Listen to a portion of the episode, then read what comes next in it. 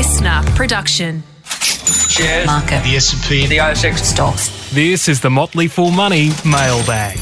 Welcome to Motley Fool Money, our very special Sunday mailbag edition. And when I say our, I of course mean me, Scott Phillips, and him, Andrew Page. He is the founder and managing director of strawman.com. How are you, mate? I'm good. Very good. How are you? I'm, you know what? I've even remembered since Friday that Strawman is a um uh, uh oh bugger. What is it again? You'll get it. Uh, oh, maybe not. Um, an online private investment club. Very good. I like it. Uh, I thought you were going to get it there for a second. Oh, so mate, I was. I was so close. I almost had it. uh, mate, it's, thank you for, for rejoining me on this wonderful Sunday, which, of course, is being pre recorded on a Thursday, as we always do, but let's not spoil the weekend vibes. Um, have you got much planned for the weekend? Uh, no, actually, and that's just how I like it. I do too, actually. I'm a massive introvert. I'd much rather be left at home all weekend to my own devices. I, I sometimes get that. COVID, I think I've said this before, mate. COVID, I had one of our colleagues say, Oh man, some of the team are really struggling with COVID. And my first honest response was, Really? What's, what's, and, and I, I- honestly, that was honestly my first response. Like my life hadn't changed at all, which was completely fine by me. Well, it actually it had actually gotten easier because now you had a really good excuse not to like. No, it was better than that. No one even invited me. It was great. I didn't need an excuse. it was so good. But uh, know it was, it was tough for a lot of people. And let's, let's leave that in the past. Exactly where it belongs. Um, Mate, we are, well, what better thing to do on a Sunday if we're not going to go out and about than talk stocks and talk investing? What do you reckon? Yep, I love it. Let's All do right. that. Now, we love this mailbag edition. I've said this before. I said it on Friday. I'm going to say it again up front. If you have a question, comment, or request, hit pause right now. Come back. Don't forget to come back. Hit pause right now. Go to the Twitter machine. Look up at Sage underscore Simeon. Look up at Strawman Invest. The best places to get RAM. Look up on Twitter or Insta at TMF Scott P. That's the best place to send your questions, by the way or at the Motley Fool AU. And if you're on Facebook, go to the Motley Fool Australia or Scott Phillips Money. Last but not least, info at fool.com.au is our email address. And we've had lots of great questions, mate, while we were away. So let's get into them. First question was about a particular takeover, uh, which I'll talk about. Talked about a Motley Fool recommendation. We've probably spent a lot of time on it, though I'd be interested to see if you have a view. In the meantime, though, we talked a little bit about PushPay on Friday and the takeover there. So I wanted to spend a tiny bit more time on takeovers in general. Andrew says, can I pose the question about takeovers of one of the Fool's recommendations this year, which was Uniti Wireless, or now Uniti Group? There is currently bids uh, to take over the company. Uh, if they think the bid is genuine, will Motley Fool advise members to sell or hold? Or if it's not genuine, carry on. Can I pose this question? And do they also list the time to sell what has been recommended to buy in the past? Regards, Andrew. Andrew, we do. Absolutely. Uh, we will have on all of our servers, I think, or most of our servers. I don't know any service that doesn't have a sell recommendation yet, at least any of our uh, non. Uh, we have some servers that are locked in holds for at least five years. Uh, but for the other ones, I think almost every service is recommended to sell at some point. So, yes, we do, just to get that kind of internal Motley Fool question out of the way. Mate, I, I want to talk about takeovers, though, because he, Andrew says if the bid is genuine, what should we do? Now we talked about PushPay, and you kind of talked about selling some, but not all of your of your holdings. I want to talk about the process of a takeover. So when so we get the news, you know, let, let's let's be, let's just talk randomly, right? Uh, Page Incorporated is listed on the ASX. Uh, Phillips Incorporated offers to buy the business for $1.25 a share. They're currently a dollar a share. Instant 25% premium. The average fund manager says, hey, beauty, 25%, I'm going to lock that in. Uh, When I report my quarterly numbers, I look like a genius. Fair enough. For the rest of us who are trying to kind of say, well, not only what do I do, so how do I, how do I work out whether that's an attractive price, but also how do I play the takeover? You mentioned on Friday, often if the takeover falls through, the share price crashes back to earth. So it's tempting to say, well, bird in the hand, two in the bush, I'll take it. Thanks very much. You've seen other circumstances. I want to say, I haven't checked the price recently, but Altium, the printed circuit board software business, um, had a takeover. It knocked back, and the shares did fall. But then subsequently, because the management said, no, we like this, we believe in this, the share price then rose to above the, the takeover price on the market. So at that point, at least, if they haven't fallen since, they probably have, given what's happening with tech shocks and stocks at the moment. But at that point, at least, it was the right thing to knock back the takeover, and they proved it. Um, Qantas, on the other hand, knocked back a takeover years ago, and the shares are roughly trading where they were in 2007. Um, how, how do you how do you approach, generally speaking, the idea of a takeover? If someone says, "Hey, here's a dollar twenty-five for your one dollar shares," do you take the money and run lock in the gain? Do you sit back and sell some? Do you say, "Well, I'll wait and see what happens next"? How should our listeners think about the takeover process? It's it's so similar to so many other musings or considerations. It depends. Is that what you're gonna in- inve- uh, uh, it depends. um, uh, I'd love it to be able to say, oh, always do this. Um, It'd be a, a much easier world. But Yeah. But but I think but actually what it comes down to is it's this fuzzy concept. We talk about it so often because it's so mm. fundamental, but this fuzzy concept of value. Mm. You know, what's it worth? It, it may well be that these a lot of the time these bids come out, they're opportunistic. The market's mm. gotten in a funk, share price has fallen down. Other suitors have gone, oh, this is really cheap. Let's buy it. Yeah. So yeah, it looks good. In your example, you've gone, you know, Phillips Incorporated has just offered Page Proprietary Limited $1.25. or maybe we were $2 last month. Right. Maybe on a, you know, absolute fair value basis, we're actually worth $8. Yeah. You know, so it kind of like, yeah, it looks good relative to where the price was previously. It looks Mm. awful in a lot of other contexts. So, so, we, so it depends. But does that matter? Is that is that? I mean, I would have thought you would have said, generally speaking, the past price doesn't matter so much. All that matters is the value of the company. doesn't matter whether Well, okay, actually, that's what I am saying. Yeah, Ah, sorry, right. it's what it's what I am saying. So it's, it's what really is what is the true and fair value Okay. of the company. No one can know it, of course. Yeah. But we've all got to have, unfortunately, we have to have an opinion on, on, on what that is. Yeah. So I've, I've mentioned before. There's been another company last year. I bought a company, got taken out. I made a really nice forty percent return, but I was really disappointed in it because I thought the company was worth far, far more. And and I will now miss out on exposure to that because it's now in private hands. Um, so so it depends on what you think the business is is really worth. Uh, in terms of okay, there's that. Um, in terms of when the offer is out there, it, these are far from done deals. When you when you've got a takeover offer that the board has recommended, that is um, looking very likely to go through, as I think is the case with Uniti Wireless, or now called Uniti Group. Um, my honest approach there is just take it. Oh, okay. Because yeah, because if it's very likely to go through, I can sell it now, and mm. there's a T plus two settlement they call it on the ASX, which means in two business days later I'm going to get the cash in my bank account. Mm-hmm. Thank you very much. I could I could wait for the deal to go through. Uh, get an extra cent or 0.01 percent, mm. but then I'll probably wait a few months before I get the the, the check mm. or the deposit in my account.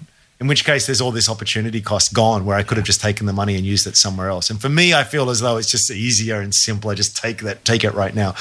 If, in the case of PushPay, as we are speaking on Friday, hmm. it's a non-binding, conditional, might, I might change my mind sort of changes. interested. Yeah. I'm not really committing to anything. I'm not even Mm-hmm. going to give you a price. That's very different, and that that could fall over at any point in time. So Shouldn't you shouldn't you take that instead? I mean, it, uh, let's be to be just to be kind of kind of counterintuitive for a second.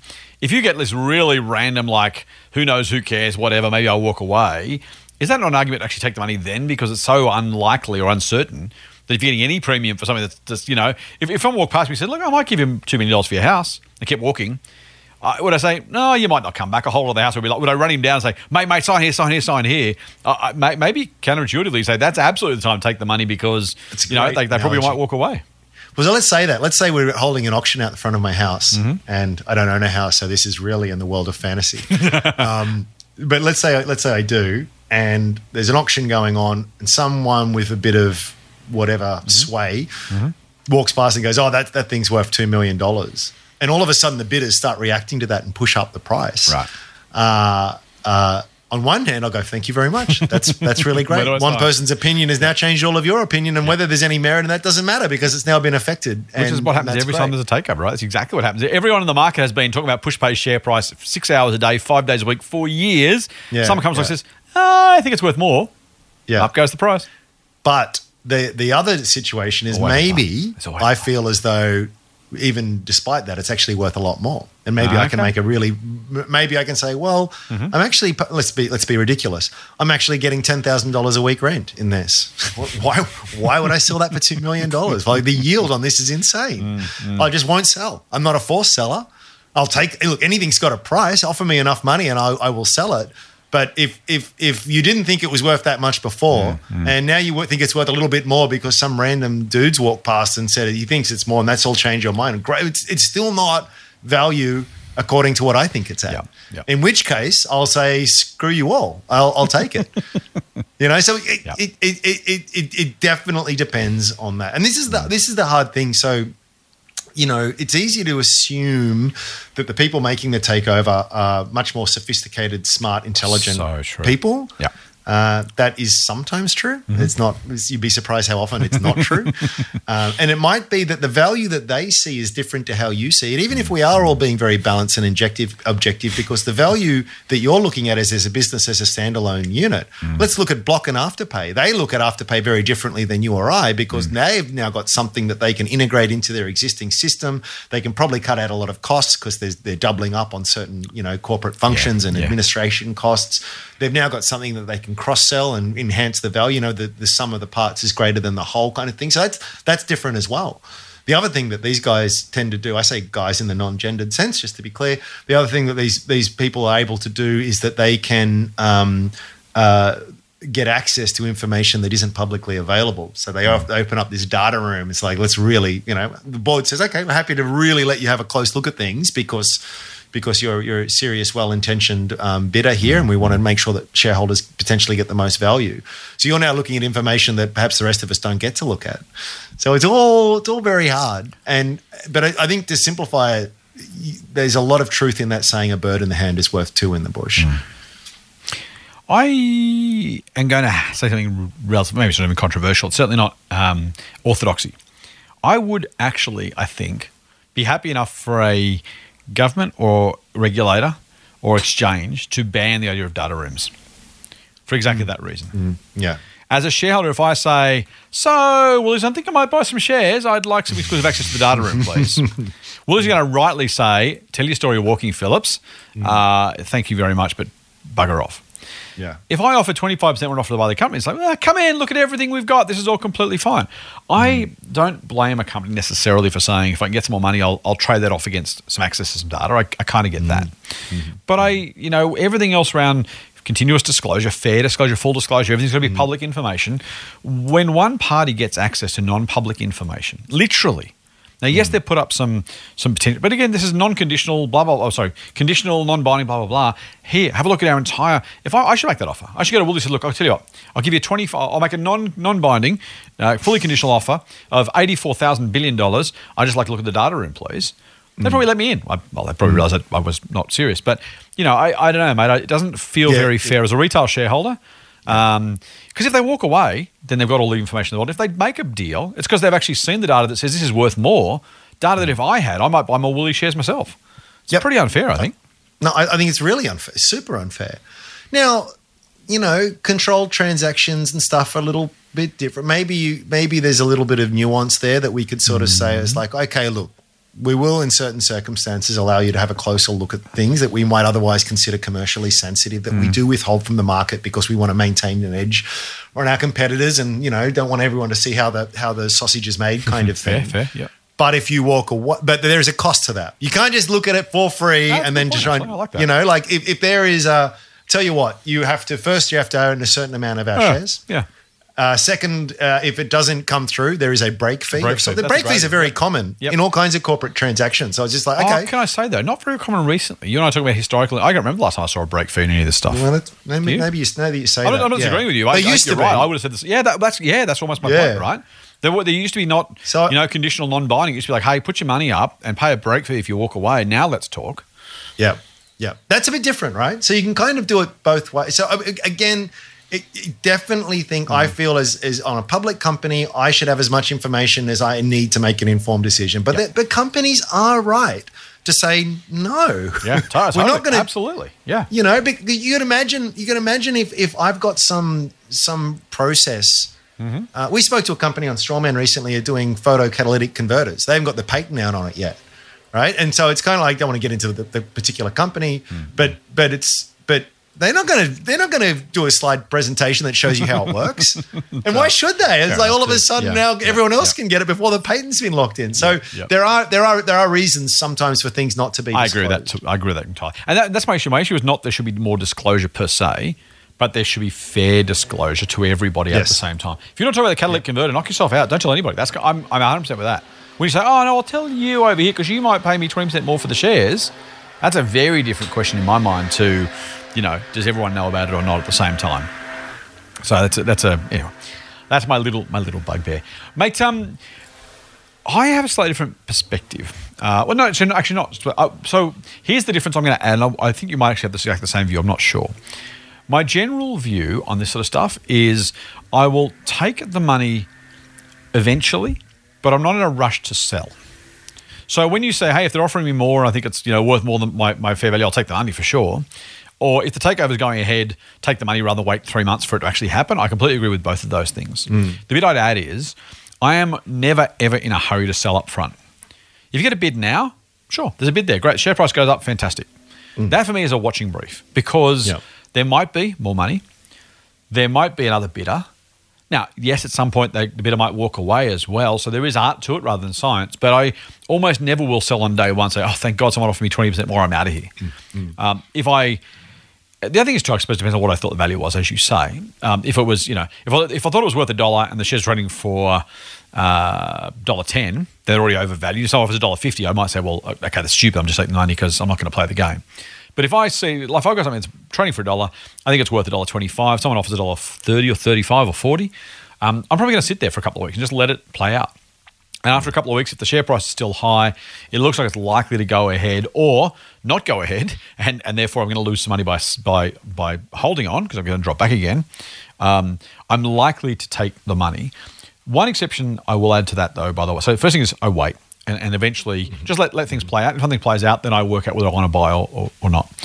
I will say for what it's worth, if I think this is a two dollar stock, trading for a dollar, the bid's for a dollar twenty five, I win by holding either way. Because if the hmm. takeover goes ahead, I don't have a choice. I'm going to sell to get my hmm. dollar twenty-five, so that's a win. Hmm. If it's worth two dollars and the share price, the deal doesn't go ahead, drops back to a dollar, then I'm actually happy about that. I'm stoked about that because yes, I've dropped my twenty-five percent, but I get to hold a company that I think is eventually worth two. That's actually a bigger win than anything else. Think about the price that Google paid for YouTube back in the day, which is now worth now it wasn't a public company, but now worth a squillion dollars. If those well, uh, Google itself tried to sell itself, didn't it? To somebody, Apple, I can't remember now. Anyway, Yeah, Um, yeah, you did. and Yeah. for, for, almost nothing, right? And so you kind of go, Yep. there's there's there's real value, un, unknown value at the time, but some of those deals yeah. that don't go ahead can be super super value creative. So I wouldn't rush to sell, particularly if you're saying, look, if it goes, if it doesn't go ahead, yes, the shares are going to fall. That's not much fun, but I get to keep a company I think it's worth a heap more. Then that's also worthwhile. So that's why I don't rush to sell up front. Again, you weren't saying you would rush to sell. We're kind of talking mm. about Uniti. At, you know, we're now X number of weeks after the takeover, so chances are nothing much is going to happen more to that deal. So that's a different story. But when it comes up, I generally will stop, wait, let whatever's going to play out play out, and then make another decision a couple of weeks after. Just, just to make sure I'm not selling too quickly, too early, and for too low a price. Um, Virtus is a good example. Virtus, the IVF provider, has Oh, had yeah. two or three different bids, higher and higher each time. It was a recommendation of ours at Share Advisor. We, we had the first bid, we waited. Second bid, we waited. Now we did. I think we actually recommended to sell before the third bid, so we actually did leave money on the table in the end. Didn't expect that third bid. Overall, pretty good outcome. Happy with that. Hindsight's always twenty twenty, right? In hindsight, you always know which ones you should have taken, which ones you should have knocked back. Um, but just just just waiting having a bit of a bit of patience, give yourself a couple of weeks, then go back and reconsider is probably the way I'd approach almost every takeover, other than those where their stupid prices are offered or for some reason just get out quickly. Yeah, it, like like in so much in life, you know, perfect is the enemy of good. And your job as an investor is not to get the you know buy at the exact bottom and sell at the exact top. no one does that ever. Correct, correct. Unless they're extremely lucky. And, And, if they do it's lucky. that Exactly. again. That's right. That's right. You know? And that's the worst thing, So- right? If you get a good outcome, don't mistake don't mistake luck and good for uh, and uh, good management because that'll lead you up the garden path next time around. Ah, you know, you, you beat yourself up about this kind Yeah. of stuff. But Yeah. you know, really, let's we've, we've talked a lot about this first question, but the basic answer is is like, where do you like? Forget about a takeover. Yeah. Where what do you think this thing is really worth? And then let that inform your decision. Mate, next question comes from someone who, at the very end of the question, says, Please withhold my name for this question. A heads up for everybody. You might be surprised we don't do all that much research, nor do I actually print these questions out before I read them. So do me a favor. If you don't want your question asked with your name, please put it at the top rather than the bottom. Otherwise, I might have got to that point and really screwed it up. So I will try my best not to mention this person's name as I as I ask the question. Hi, Scott and Ram, he says. This question, uh, this is question three for me across the last year. So I'm beginning to feel like a bit of a pest. Having said that, I hope you enjoy the engagement as you both have very positively influenced my future financial decisions and helped me reconsider my retirement strategy that I'm hoping to implement in the next three to five years. I'm a bit of a fanboy, he says. We're all we're all fans of fan, we're all fans of fanboys. Um, Now, now's a good time to mention our two percent commission rate. exactly. uh, Plus, you're going to be a fanboy. You don't be a fanboy of Musk. Be a fanboy of Page and Phillips. Much, much better. much, much better. Um, I am writing this as I stand at my desk, listening to Andrew talk about his thesis of owning a home or renting and investing the surplus funds. I posed the question to you before regarding asset classes, property versus shares, and across time. Everyone seems to agree they will give similar returns. The big advantage that property has, and why so many people make more than the standard 10%, is gearing. When investing in houses, hardly anyone does it without borrowing. When investing in shares, hardly anyone borrows. This is, of course, based on how lenders view risk, and borrowing for shares carries with it the dreaded margin call. To my point, and my question to Andrew, and I will preface he says with a statement. Andrew, I have great respect for your opinion. There's a butt coming. I have great respect for your opinions That's what I'm bracing for. and your clear ability as both a stock picker and communicator. This respect increased greatly listening to this podcast episode. As you very humbly said, you think you got this one wrong because of the personal price you have paid renting for the last 10 years. A great lesson you both teach is once your thesis is broken, get out. Andrew, your thesis is not broken, but it has a few cracks you would like to fix. Why wouldn't you sell down some of your portfolio enough for, say, a 20 or 30% deposit on a family home and go out and buy one? Your hmm. ongoing living costs will be less. Listening to your synopsis with years of market beating returns, you'll still have a healthy portfolio and you'll have the lifestyle security of your own home. Isn't this an opportunity to have your cake and eat it? He asks. Mm. Then he says, By the way, I happen to manage a lot of rental properties and can tell you from 25 plus years' experience and tens of thousands of interactions, not all tenants are bad, not all landlords are bad, and not all agents are bad. Plus, most of the agents that wear the Armani suits actually bought them from a street stall in Thailand. He then says, please withhold my name for this question, which I've managed so far and hope to continue.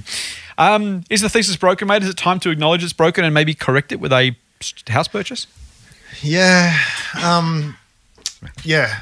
Uh, I'm trying. I'm, I'm hesitating because it just sort of like I'm always uncomfortable talking too much about personal financial situations. Yeah, But I, I would say don't overestimate my net wealth. I don't have. I might talk a good game, but you know, there's uh, there's no Scrooge McDuck kind of sort of riches in the portfolio here. Can I say quickly, mate, on that? And this is, and feel free, mate. We might we can just move on if you'd rather not talk more about your personal finances. But it's it's we get asked a lot of the time. You know, well, if you're so good at this, why don't you just do it for yourself rather than give away your stock tips and that kind of stuff?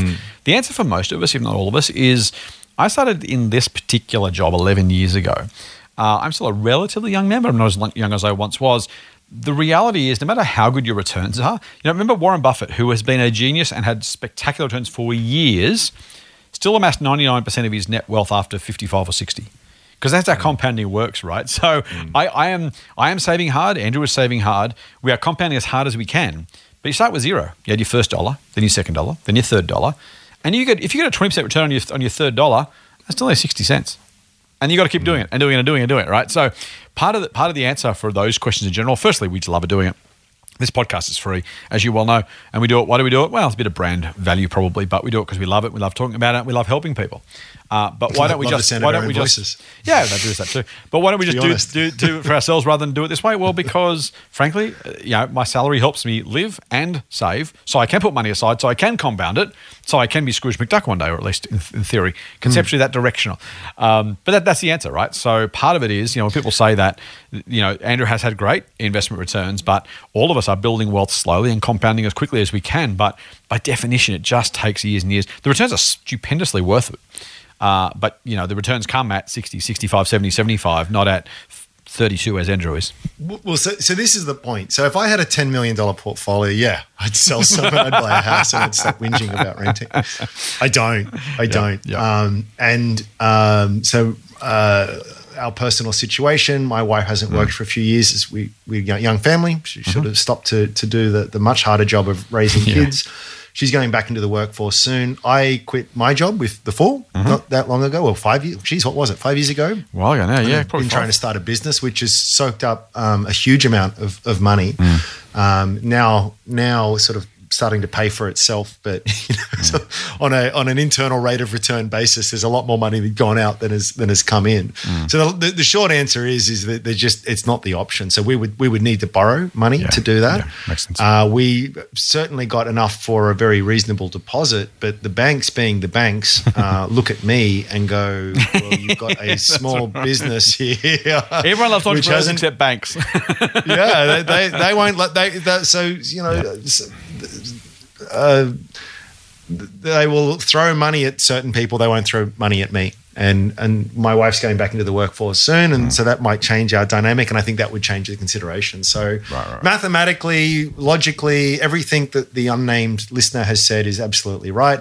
I just don't have millions of dollars to make the choice personally, and I'm not in a situation where the banks will lend me any money, so I'm kind of stuck where I am. I'm not whinging or complaining; it's just it's just how it is. So otherwise, I would. Thank Otherwise, you. Would. That's interesting. Thank you for sharing, Matt. Appreciate it. And apologies if I put you in a uh, difficult position, but there you go, Frank. Oh, oh just his name. Anyway, Jeff, Jeff, Jeff, there's your answer. Let's move on to, uh, to another question. A comment from the pod from Anonymous. So that's how you do it. Dear learned friends. Actually, funnily enough, this email actually starts dead learned friends. I'm going to assume it's dear. Otherwise, we're all dead and we're doing this from the afterlife. But I'm, so I assume it's dear learned friends. A comment for the pod. All dead in the long run. You know, you know when people say comment, they like it's not a question, it's a comment. So never good, is it? Comments are never like you guys are great. It's like, well, you guys screwed up. Here's why. On a recent episode, you mused over which ASX company has the best brand. Scott proposed that it's Telstra, but Rampage wasn't entirely convinced. I agree with Ram. It cannot be Telstra. There's a material difference between Telstra's mobile coverage and that of its competitors, and that easily explains their pricing power. The real answer is undoubtedly Bunnings, which is part of Wesfarmers.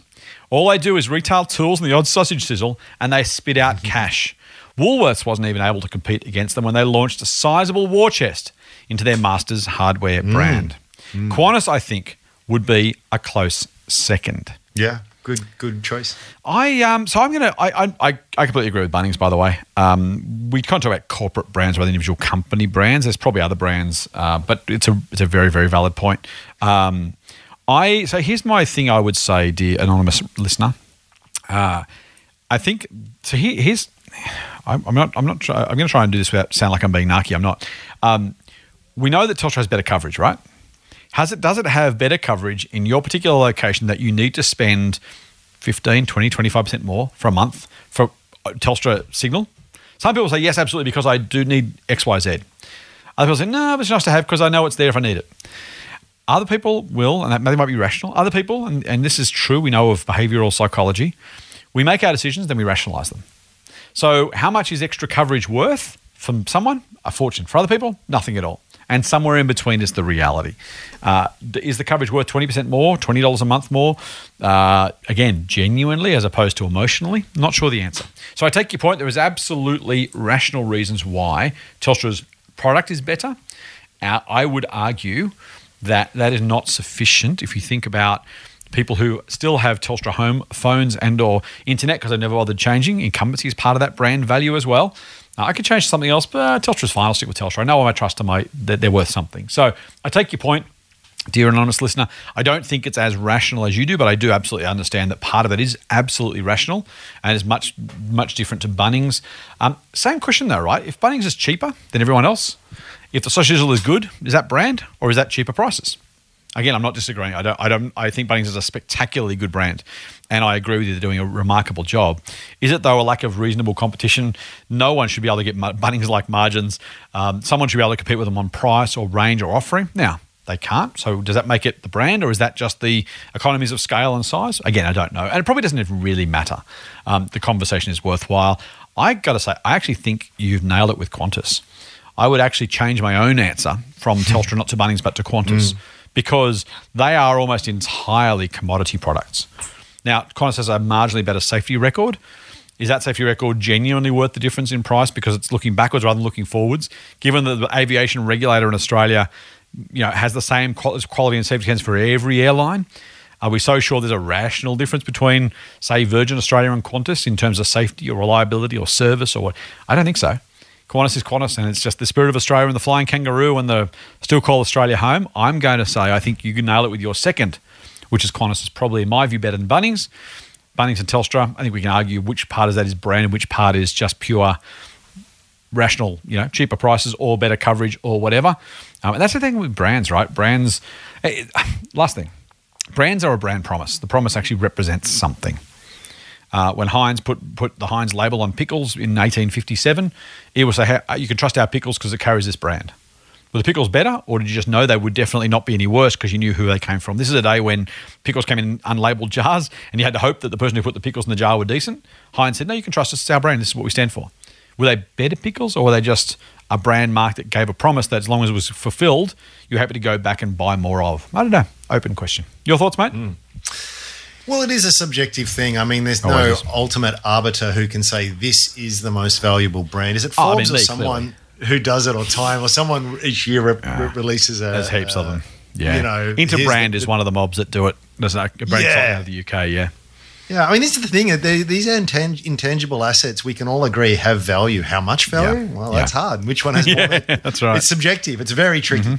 So I think, yeah, I, Bunnings huge, Qantas huge. Yeah, Mm-hmm. uh, uh, yeah. We, we, we're kind of we, we- we're kind of all we're, we're- we're all just talking around the same kind of point. I think the, the important point from that episode was that brands have value, Yeah. uh, which is the best one. We, we could probably disagree and, and, and argue over, but we're, we're Mm-hmm. you know we're, we're all largely on the same page. I think, My- I think, the, I, I think the, the listener has given us some excellent examples. Mm. My, my favorite example is, is, is Coke, which rely, re- regularly loses to Pepsi in blind taste tests, and yet it can still sell a product for 40% more than Pepsi can day in, day out. Do you know? I think about this just the other day. I, I saw Pepsi's latest ad, and they were talking about the test. And they Mm. Okay. had this this sort of nondescript Coke cans of the red with the white. Oh, not quite Yeah, a yeah. Coke. Thing. Now, when you're putting your competitors' products in your ads and Yeah. saying, "Hey, we're," but the fact that you're talking about Yes. them shows that you don't have a very good brand. Yeah. So yeah, that that is that is a phenomenal brand.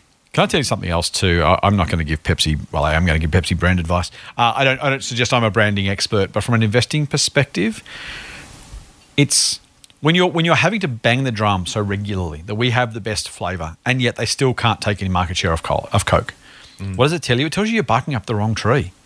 People don't want to be told we taste slightly better than the other one. People want the lifestyle ad where it says, drink this, you'll feel, look, and be sensational and spectacular, and you'll love life, and you'll have long flowing hair and bounce beach balls on the beach with, you know, various guys and girls in, in limited amounts of clothing having the best time of your life.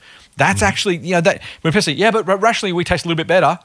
I mean, it, it, blows my mind. It's like, that, guys, that that's the point. That is exactly the point. Coke have got it over you because they, they're doing the whole, this is lifestyle, this is great, this is worthwhile. Go back to the Michael Jackson Pepsi ads. You know, the, uh, Michael Jackson aside, probably not the best person these days, but the idea of like, you know, successful people drink Pepsi, that's what Coke do beautifully. When you fall back to, oh, but we're rationally t- slight, taste slightly better, so buy us instead. It's almost the the Poindexter with the glasses and the sticky tape holding them together, saying, "Well, we're slightly better than the cool guy over there. and We're a bit cheaper." It's like, did you, you missed the entire point, Pepsi? There you go. That's some brand advice for free. Motley Fool Money. For more, subscribe to the free newsletter at fool.com.au forward slash listener. Question from John. Hello, Scott and Andrew. Recently, last couple of months, I came across your podcast and really enjoyed the banter. I mean, debate. I'm not sure which is better, but thank you, John, and thanks for listening. My question is why would a variable bond allocation based on the ASX PE ratio of less than 10 be a bad idea? All right, we're going to have to unpack this.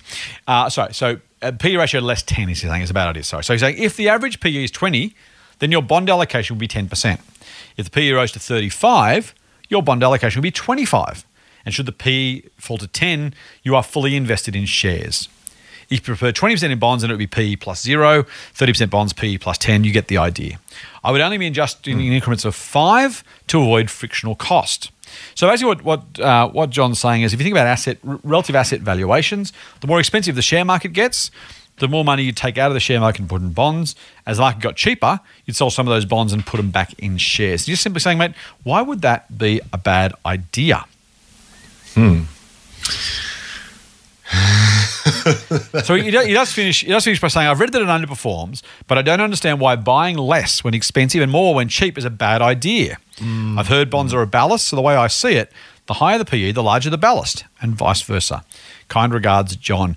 Uh, bonds, are, bonds are challenging for different reasons, um, and we will talk about bonds specifically because that's what he asked about. But it's kind of like cash, right? The more expensive the market, the more money you keep in cash, so that when the market falls, you've got more money to buy. It kind of makes some conceptual sense. In you know, you buy more when they're cheap, you you buy less or sell some when they're expensive. Why would we not do that?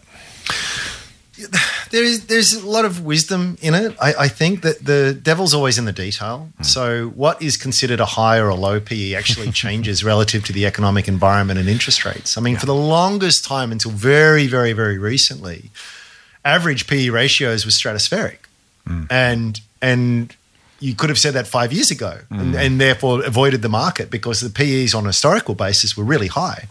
And yet it was the worst thing to do.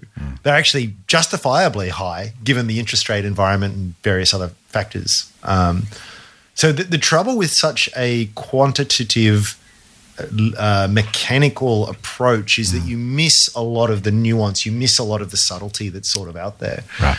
Um, I think it's useful to inform yourself. Like, so the, the, uh, one thing that gets quoted a bit is the Shiller PE ratio, Okay, Shiller, cyclically yep. adjusted, and that takes an average and it looks over a ten-year rolling. It does you know all these kind of, sort of mathematical tricks to sort of try and help for that. And it's actually been a reasonably good predictor of market tops and bottoms.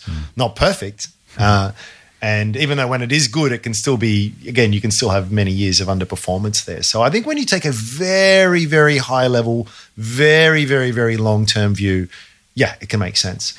Um, but you can still massively underperform for a 10 year period. And for, for most of us in our average lifespans and the rest of it, well, especially our investing career sort of lifespans, it's it's a long it's a long time to be out of it. So I don't some people take that approach. Some very, very smart people take that approach. Um, uh, and if it resonates for you and you're aware of the subtleties associated with it, then I'm not going to criticize you at all. Um, I don't go that way though. I I, I, I think I, talk about P's a lot because they're a lovely shorthand, they're a lovely mm. heuristic, mm. but but they only sort of really make sense when you can actually contextualize that PE and why it should be reasonable or not compared to this that rate of growth and you know we've often talked before that a P I there are there are some I've got companies in my portfolio that have a PE of infinity Yeah. And I would say they're far better value than some stocks out there mm-hmm. on the market with a PE of six, mm-hmm. which is which is actually very very low uh, on, on a historical basis. Yeah. The PE of six is probably very expensive because the business is on its way out of business, and so it's like you know at a PE of two, it's probably overpriced. If it's going to zero or any PE, and I would say the PE of infinity is just because well sales are growing exceptionally strongly. They haven't pivoted through break even and profitability yet, but I feel in the future there's a very very very long and attractive future, and therefore so you you know again you've you've got to when you're looking at average ma- ma- market averages, you just miss all of that kind of stuff. And I, I say this not to say that's the way you should do it. I'm saying that's how I do it, and that's how I think about it. And Lord knows there's uh, there's a million other ways to skin this particular cat. You've got to find the one that, that, that is right for you. Same with shorting, right? Some people love it. Had a bit of a chat on Strawman earlier this morning. Someone saying how how fantastic it is. Mate, I think that's I think that's fair. I, I want to jump in for a second because it's one of those things where I, think you're right about the, the so it makes sense for a lot of people. Let, us as you say, let's let's call that. Um, PEs are super difficult things for lots of reasons. You mentioned infinite PEs. Um, we also know that some of the faster growing businesses are getting bigger as a chunk of the various markets, Australia or the US. Uh, think about the biggest businesses now in the US, the Googles and Amazons and Facebooks and Netflixes and whatever's. Netflix had a, had a bad couple of weeks, but they're still growing super quickly despite being so big. It's probable that future growth, if they continue, for the markets will actually be larger, or, or, or you know, that the growth rate will be larger than in the past. Which would, if that's true and that can continue, justify a higher PE. And so it's hard to know for me, in, in, a, in, a, in a perfectly stable world where earnings growth didn't fluctuate, uh, where valuations were, where, where, where it was easy to tell what overvaluation looked like, it'd make perfect sense. If you'd done that though for a long time, as the Amazons, Googles, I own both of those, Apple's, Netflix's, Facebook's got bigger and bigger, and as the General Motors and General Electrics got smaller and smaller, um, uh, I'm not entirely sure you wouldn't have been handed some underperformance. And I think that's, to my mind, the challenge of knowing when to buy, when to sell, when to rebalance. The other thing is, I guess, here's the thing: you'd have to do the maths, and and you asked the question, John. It's a very, it's a fair question. I'd, I'd, I'd want to do the maths. Say, what am I giving up on while I wait for that gain? Last year during COVID, the market gained something. Stu, It was twenty four percent, I think, Ram, something like that. It's pretty Um, decent. From from the bottom of the COVID crash to the top of the recovery, it gained something like eighty percent. And missing that while you were, if you'd missed that particular recovery, even for some of your money, I don't know what the PEs were during that period. Even how do you do the PEs then, right? It was a bad year because COVID hit. Uh, so PEs, the PEs fall, or got they probably went up because prices probably held. Because you know, did you miss the recovery? Probably entirely because PEs would have gone through the roof when share prices fell, but earnings fell further. Um, when when do you choose to do what? I think it's a really really difficult one. I think in a in a very stable modeled world, if I was an academic and I had a uh, you know a, an arbitrary uh, data set, I said, well, I could know these things and do it this way, I could see why it would make some sense. Um, uh, to your point, mate, it, it seems it, it- it's one of the things I think. You know, was it Yogi Berra saying in theory there's no difference between theory and practice, but in practice there is. um, it's kind of one of those things where I don't know that you could execute the strategy with all of the volatility and all the uncertainty and all of the the changing, moving parts. If you had a perfectly controlled experiment, you probably do it. Probably do it really well. When we're in a messy, difficult, you know, world where so much is going on, could you do it well? I don't know. Uh, John, you're, you're trying to obviously maximize, minimize your downside, maximize the upside. We all are. Uh, I've given up on trying, mate. Really, honestly, my approach is I'm fully invested almost all the time. Uh, I had a look at my uh, my US account has 1.1 percent in cash currently. I only know because I looked at it for the first time overnight. Um, my Australian account has even less than that. Uh, I think um, I'm just fully invested the whole time, and I ride the waves. And it sucks when it's down, and it's great when it's up, and I don't have to worry about what I'm doing. And I believe that you know shares will beat bonds over time. So unless I get my timing right, I'm just better off just doing it, doing a thing. So you know, is it is it suboptimal? Probably with perfect knowledge. Given we haven't got perfect knowledge, is it good enough? Yeah, I think it is.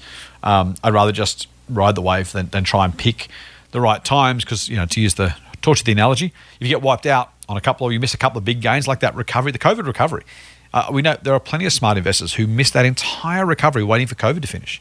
Or in this case, in your case, waiting for PEs to, to, to fall back to a reasonable level before buying back in. Well, maybe you got the opportunity, maybe you didn't. So, anyway, op- open question, mate. Not uh, again, if it works for you, if you can make it work, go for it.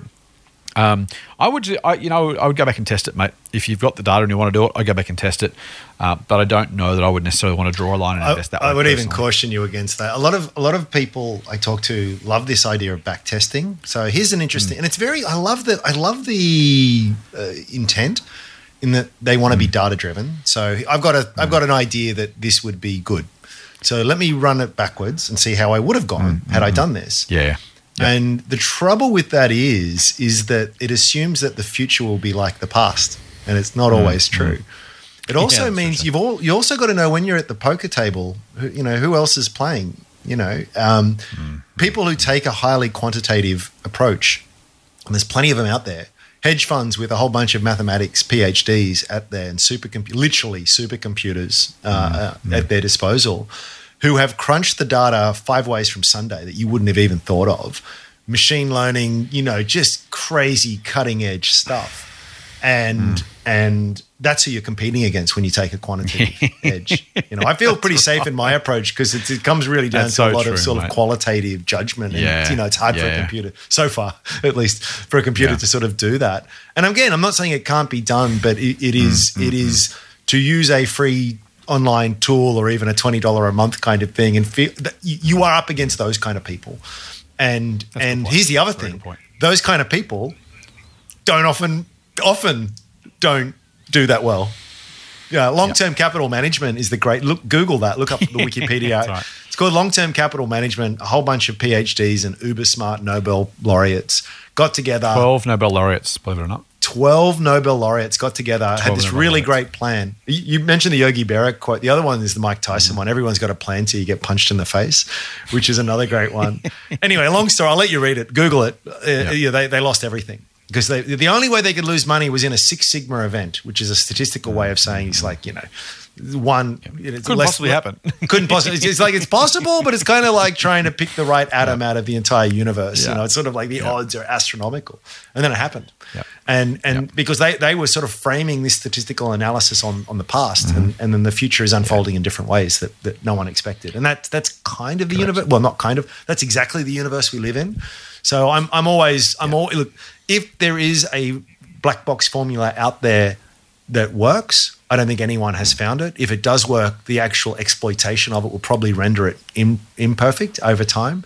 And Yeah. and uh, you know, there's just there's just a bit of humility that's required here. Are, are you? And and maybe look, maybe the listener has has resources far vaster that that that, uh, um, that I'm that I'm assuming, but it's it's a tough hill to climb, and it's one that you you know, even if you are successful and you outperform by a couple of percent you know, it, it's a lot of in and out and trade. And these things tend to work when you do it over very large data sets. So the other one is the magic formula. Was it Joel Greenblatt or I forget? Joel Greenblatt, yes. Yeah. Yep. And and so it's basically really easy. Look for companies of high return on e, equity and, and low PEs essentially. And uh, if you do that long enough over a big enough data set, you tend to do a bit better than the market. It's actually been verified. Yep. Yeah, it seems to work pretty well. But it only works when you do it over huge sums of of, of stocks and over very long periods of time. And it's hard. It's hard to do. My- That's my favorite bugbear, mate. Is people who say, "Oh, value value is back in vogue, so I'm going to buy this value stock." Mm. So no, no, no. Value, value overall over a really long period of time, over hundreds and hundreds and hundreds of stocks works. Yes. Buying one because statistically it works over a data set. Mm. It was exactly what you just said. But people are on individual stocks as well, saying, you know, this this this this combination apparently statistically works. Therefore, if I buy a company. I'll make money. Like, no, it's not the- like you know. It's it's the heads and tails thing. We talked about it before, right? Toss it, toss a coin a thousand times, you get roughly five hundred heads, five hundred tails. Do it once, you get one hundred percent one or the other. You, you, you gotta you gotta play the. If you're gonna play a statistical set, hmm. then you got to put a statistical number of of occurrences in in that in that process. Mate, let's go to a question from Ben. He says, "Hi guys, keep up the good work." Thank you, Ben. My portfolio has been going well over the last two years. He says, "Half your luck, mate." I have holdings that have gained 25, 28, and 37% over that period since I started investing. My Boom. problem is that my biggest holding is the Beta Shares Asian Tigers ETF, which I know you are feeling too, Scott. It's dropped 24%, which is cancelling out all my gains. Oh, that is painful. I know you can't give personal advice, but what's your feeling on this ETF? Are you expecting it to come back significantly? I'm thinking of selling and going to Berkshire Hathaway, but I'm torn. It's hard to let go of a large town, uh, turn, uh, turn down, he says, uh, and then missing out on a potentially large upturn. Regards, Ben. Such a good question. Um, I'm going to start by contextualizing my holding, Ben, because it's it's relevant to the question you asked. Because my answer is actually not the answer that might be right for you or other people. I am a big fan of ETFs and I'm a big fan of individual stocks, and I have almost no exposure to China or Asia in the rest of my portfolio. I have al- I have very little exposure to pure tech in my portfolio, and I had a view. I have a view that having some exposure to those growing economies is a good thing over the long term for a portfolio that is part ETF, mostly individual shares, but partly ETFs. And so I didn't make a big bet on Asia as a huge thematic growth driver, blah, blah, blah. For me, the holding is part of a diversification strategy that gives me exposure to the rest of the world. I own a Vanguard Global ETF, which pretty much excludes almost all of Asia. And I own the Asian Tigers ETF, which includes most of Asia, or at least the, the, the fast growing big tech companies in Asia. And so that was the reason I hold the shares or the ETF. And I'm happy to hold the ETF for exactly that reason. Not great that it's down, I'm down as well. Um, I'll quickly pull up my, my losses just to share in the commiserations, Ben. Um, my holding is down 42.4%. There you go. I bought it at a higher price than you did. Um, it sucks. I'm not happy about it. It's 1.38% of my portfolio, I can see here. And it's about exactly where I would imagine it would be. Might be 2.5% if it goes back up, or might have been when I bought it. That's about right for me it was a diversification play, not a. In your case, Ben, it's a you know your whole your biggest your biggest single uh, position. So I wasn't taking a, a, a thematic bet. I wasn't I wasn't trying to you know take a particular view or particular approach and say I'm buying this because I want it to do these wonderful things over extended periods of time. It was to give me some exposure to that. So very very very different reasons. I want to give you my answer. Uh, it won't necessarily be the answer that you've got, Ben, which is I'm happy to hold it. I think it's fine. I don't love that I've lost almost half my money. Uh, China may or will come back at some point, probably. Uh, maybe it might take a long time. Maybe it doesn't come back. Question two, by the way, is don't forget you're asking about the 24% drop rather than from this point here. So, do am I happy with 1.3% of my portfolio in the Asian? Yeah, still am, because that seems like a reasonable allocation. I'm happy with that, and I would rather have not lost money. But if I bought 1.38% of my portfolio in that ETF today, would I be happy with that? Yeah. So that's how I'm thinking about that ETF. If it was my largest position, well, I wouldn't have made it my largest position. I don't.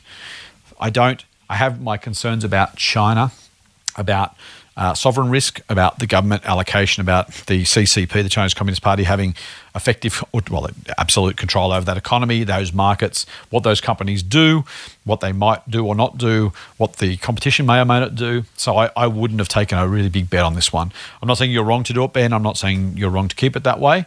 Um, but I'm in a different position. So would I sell it to buy Berkshire? No. I mean, I, I love Berkshire and happily own more of it. Um, but I'm not. I'm not feeling the need to do both. Do I? Would I want that to be my largest portfolio position? No, absolutely not either. For the reasons I've just highlighted, I don't. I think unless you know the company specifically, you have a really clear view. And if you do, by the way, go for it. Uh, I can't give you personal advice, but I wouldn't have the Asia ETF as my largest position. What about you, Ram?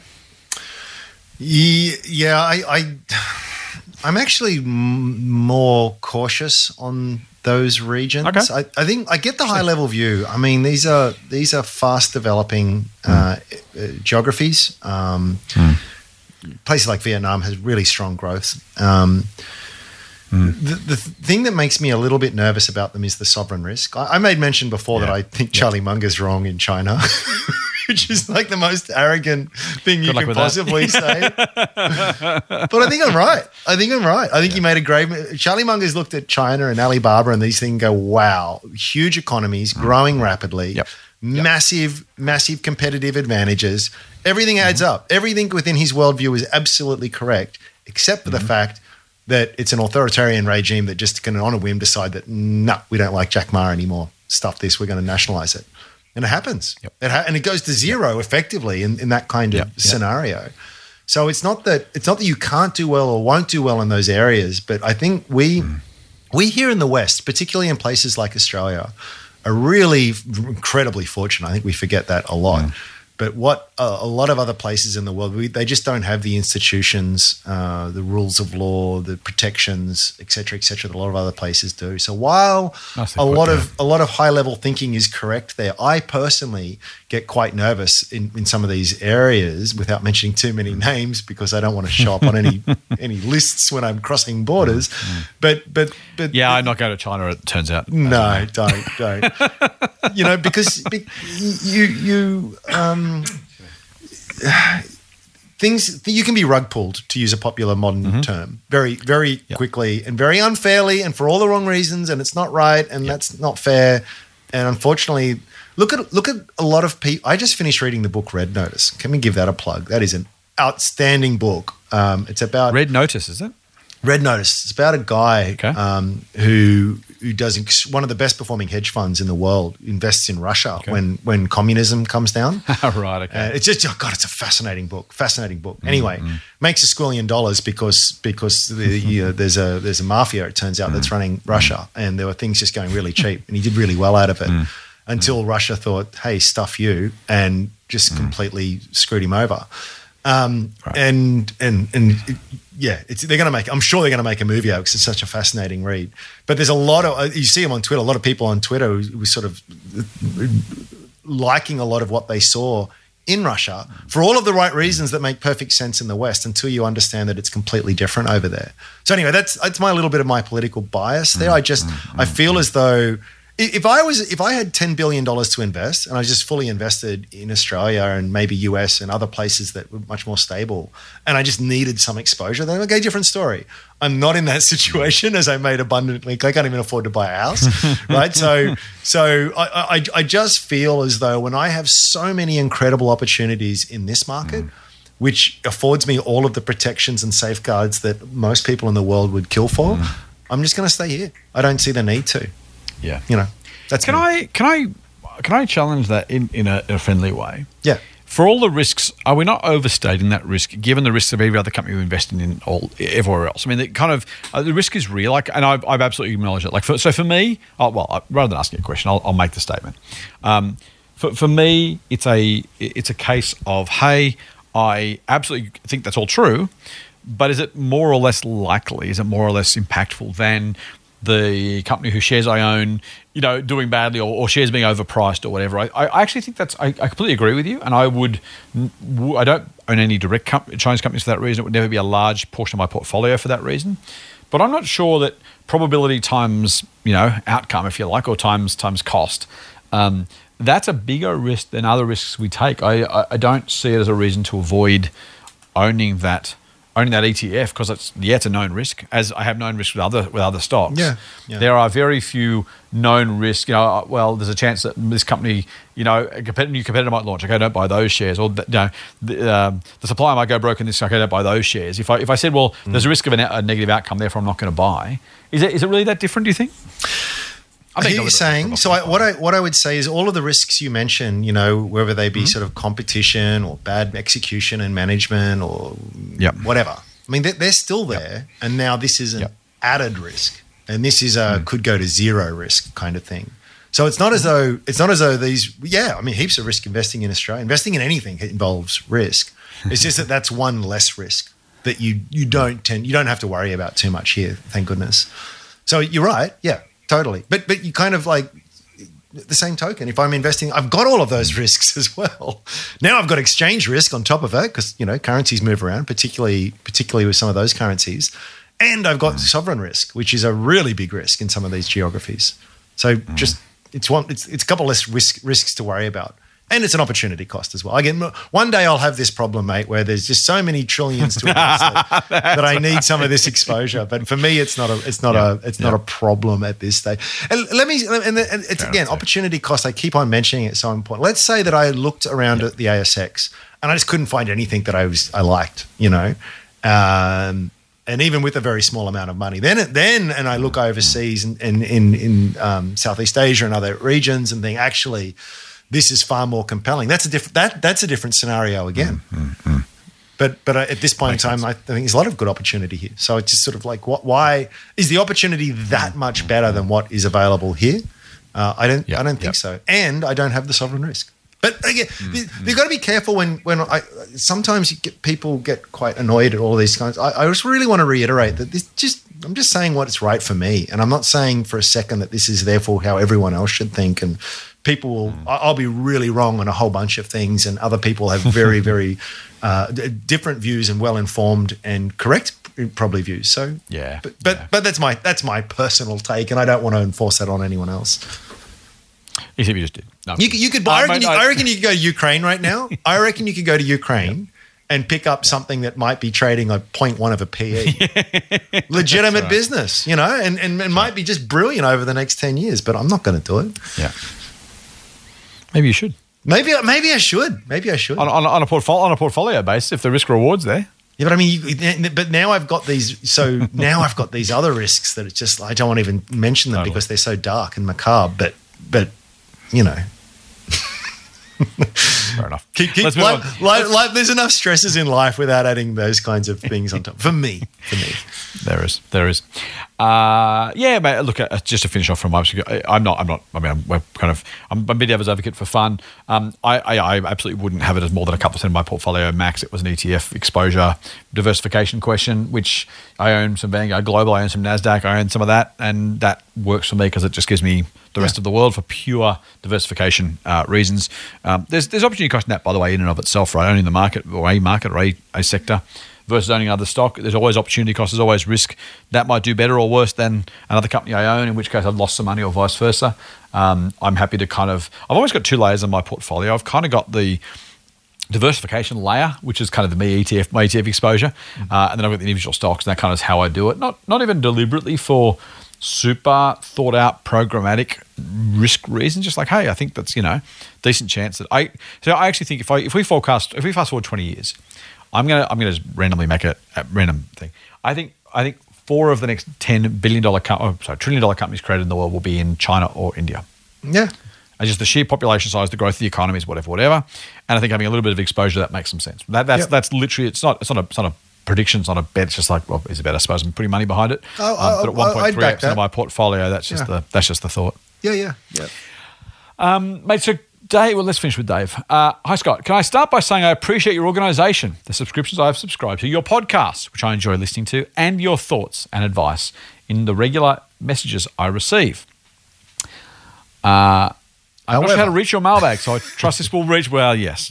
My point is, I have been subscribed to your Share Advisor service since 2018. I subscribed to Rising Stars last year. The result of this is I now have two ASX portfolios with 47 companies in total and a US portfolio with seven companies. There are winners and losers among all these holdings, as you have told us to expect. And overall, I am happy with your recommendations and the results of my investments. My problem is, you are still suggesting additional opportunities for further future investments. You and your fellow advisors suggest holding 15 to 20 stocks for the long term unless things change. You're now pushing renewing my subscription to receive these new recommendations. I understand I already have too many stocks to get the benefit of diversification, and my interpretation of your recommendation is I'm better off not renewing. I should just purchase more of the companies I own when I have funds available, or maybe even offload some of what I own, but which ones? And let time do its thing. Am I misunderstanding something? Regards, Dave. Now, Andrew, I won't ask you to talk about the Motley Fool. Feel free to, of course, as always. But um, so I, I don't want, I don't really want to make this about the services themselves. Actually, more the diversification question. We've kind of answered version of this before, and I wanted to ask it, answer it because I'm mindful that we may have been misunderstood in our messaging. And when I say we've been misunderstood, I will say more clearly, I haven't been clear enough so that people can understand me properly. It's not, uh, not Dave's fault for, for misunderstanding. When we say 15 to 20 stocks, we say at least 15 to 20 stocks. And in fact, we specifically say get to 15 as quickly as you can to maximize the benefits of diversification. And to be clearer than that, the academic research kind of shifts around a little bit, but somewhere between 15 and 30 stocks is considered maximum diversification benefit. So, what we're really saying is if you buy that many companies, and they were random companies, and they never are, by the way, at the Share Advisor, so or any of our services, including Strawman and other things that Andrew owns personally, I own personally, they are not. Uh, it's not a diversified portfolio. If I own 20 tech stocks, that's not diversification, right? So any 15 to 20 is not. Random 15 to 20 or 15 to 30, as I said before, actually is. So that's really important, right? So in terms of our services, here's, here's what I would simply say. We, I, Andrew, I'll ask you separately, actually. I'll say I uh, want our members to own at least 15 companies uh, as quickly as possible to maximize the benefits of diversification and to minimize the chance that a couple of losers, there will be losers, derail their investment approach. Dave, you've said you've done reasonably well so far. You're pretty happy, which is awesome. You've got a lot of stocks, which is also awesome. Imagine if you just bought the worst 10 of those, 47 you own. You'd be pretty unhappy right now. Uh, you'd be very unlucky, but also pretty unhappy. Excuse me. So the, the, the, the, point here is by being diversified quickly, it minimizes the chances of the psychological traps that we fall into where we get frustrated, annoyed, fearful, scared, unhappy, angry, and give up, or, or, or, or it reduces our, um, uh, our ability, our willingness to keep on with our investing. So that's what we say. That's why we say. That's why. That's what the academics say when it comes to diversification. In terms of maximum number of companies, we've never ever said here's a maximum. My general view is hold as many companies as you can reasonably keep track of, or in the case of us or anyone else you might subscribe to, Strawman or something else, um, you can have kept uh, uh, tabs on on your behalf. Now, if you if you subscribe to two Motley Fool services, you've got I've got three or two other people working with me. I can't remember how many people are on Rising Stars. If you've got three, four, five, six people looking after uh, 47 companies amongst as well as others, and we're doing a half decent job of keeping on keeping track of them and letting you know when things change, there's no reason to have fewer or more for their own sake.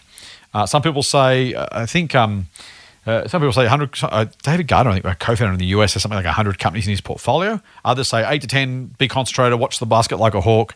Uh, really, really big changes. I think many more than 50 would be really hard to keep track of, and also have a high enough allocation to. Many fewer than 30. I think you are probably, you know, running the risk of having a undiversified portfolio, which can be fine if you're really concentrated and want that specific thing. But like our previous questioner, if you make big bets on individual things like the Asian Tigers ETF, you can really um, struggle to, to do well with that. So just be a little bit careful across that. In terms of the services, whether you renew or not, completely up to you, mate. I'm not gonna I'm not gonna make a sales pitch here for you to renew. You do what works for you. Um, I hope you will renew. I hope our uh, our education plus stock picks are worth something. Um, there will be sales, by the way, from that portfolio from time to time. We'll add new companies. Some of our best winners will, are yet to be released. Some have already been released. Um, our scorecard has 80 something active recommendations from memory, maybe less than that, maybe 70. Um, and we're beating the market. So, can you beat the market with a lot of stocks? Yes, absolutely. Uh, but again, I'm not going to tell you what you should or shouldn't do in terms of how you think about it. Uh, the service it does education, it does updates, it does sell recommendations when it's time to sell. Um, gives you best buys now if you're adding money to your portfolio, all that kind of stuff. If that's useful to you, go for it. If that's not useful to you and you're happy with what you got, that's cool too. Um, just know that if you hold your portfolio and then kind of imagine five years hence, are they the best stocks? If you're going to do your own research and make sure they are, then fantastic. If you want someone, us or somebody else, to say, hey, you know, the company we recommended in 2018 in 2025 is worth selling, uh, you might want to know that from us or somebody else. So just be, be mindful of that. Um, I know it can feel like a lot. I don't have a good solution for you. Uh, I think I own mm, close to 30 companies, I suppose, Australia and US, maybe. Yeah, probably that. Um, I'm happy with that. I can keep track of those. Uh, I also don't, by the way, over uh, manage my portfolio. So keeping a keeping a, a weather eye on it. Okay, it's perfectly doing the right thing. Cool. Let's let it keep going. Is about what I do generally speaking for that. So I don't need to have the absolute nuts and bolts of everything all the time. Um, I think we can over manage, uh, over over research, over kind of you know focus on stuff sometimes. Uh, that's just a personal view. Others will have a different perspective. Your thoughts, mate, on diversification, maximum number of stocks, and that kind of stuff. Uh, yeah, you covered it well. So I'll, I'll just quickly sum it up. Each, each to their own. I personally subscribe to the view that you are reasonably well diversified with 10. You know, I, if I hmm. equally put my money into 10 different businesses and one goes to zero, I've lost 10%, you know. So, hmm. um, and I that's just how I go. I do have more than that in my portfolio, but it's probably like, you know, the top five positions count for more than half. So there's a weighting element to it. Each to their hmm. own. Um, I do I do think there is a big risk of over diversification that isn't talked about enough.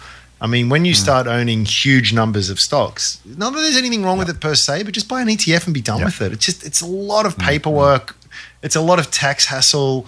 And like you know, one of those stocks, ten bags, and it just doesn't make it doesn't make any difference to you. It's just like it because it's you know, one percent of your portfolio goes up, uh, you know, twenty times. Mm. It's like, well, it's nice, but is it that nice? Mm-hmm. Not not mm-hmm. not on average. So, and it's just it's just a huge number of things to keep to keep track of. So for me, mm. it's too hard. Here here I am.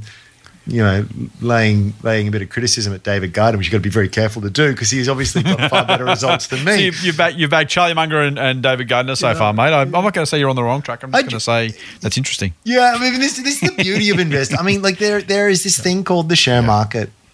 There's a Yep. thousand different ways to skin it, and there's some are better than others, sure, but it, it, it's more about what works for you, your situation, Mm-hmm. your level of interest, your time commitment, your level, all of those kinds of things. So, Mm. I, I would just to come back to the the initial question, and I don't run a newsletter, so I can I, I think I can be pretty objective in saying this Yep. is that I feel as though, and having done that before and previously worked with you, I, I think there's two ways to go about it. I think a lot of, I personally, I think the best way is that you use it as an idea generator.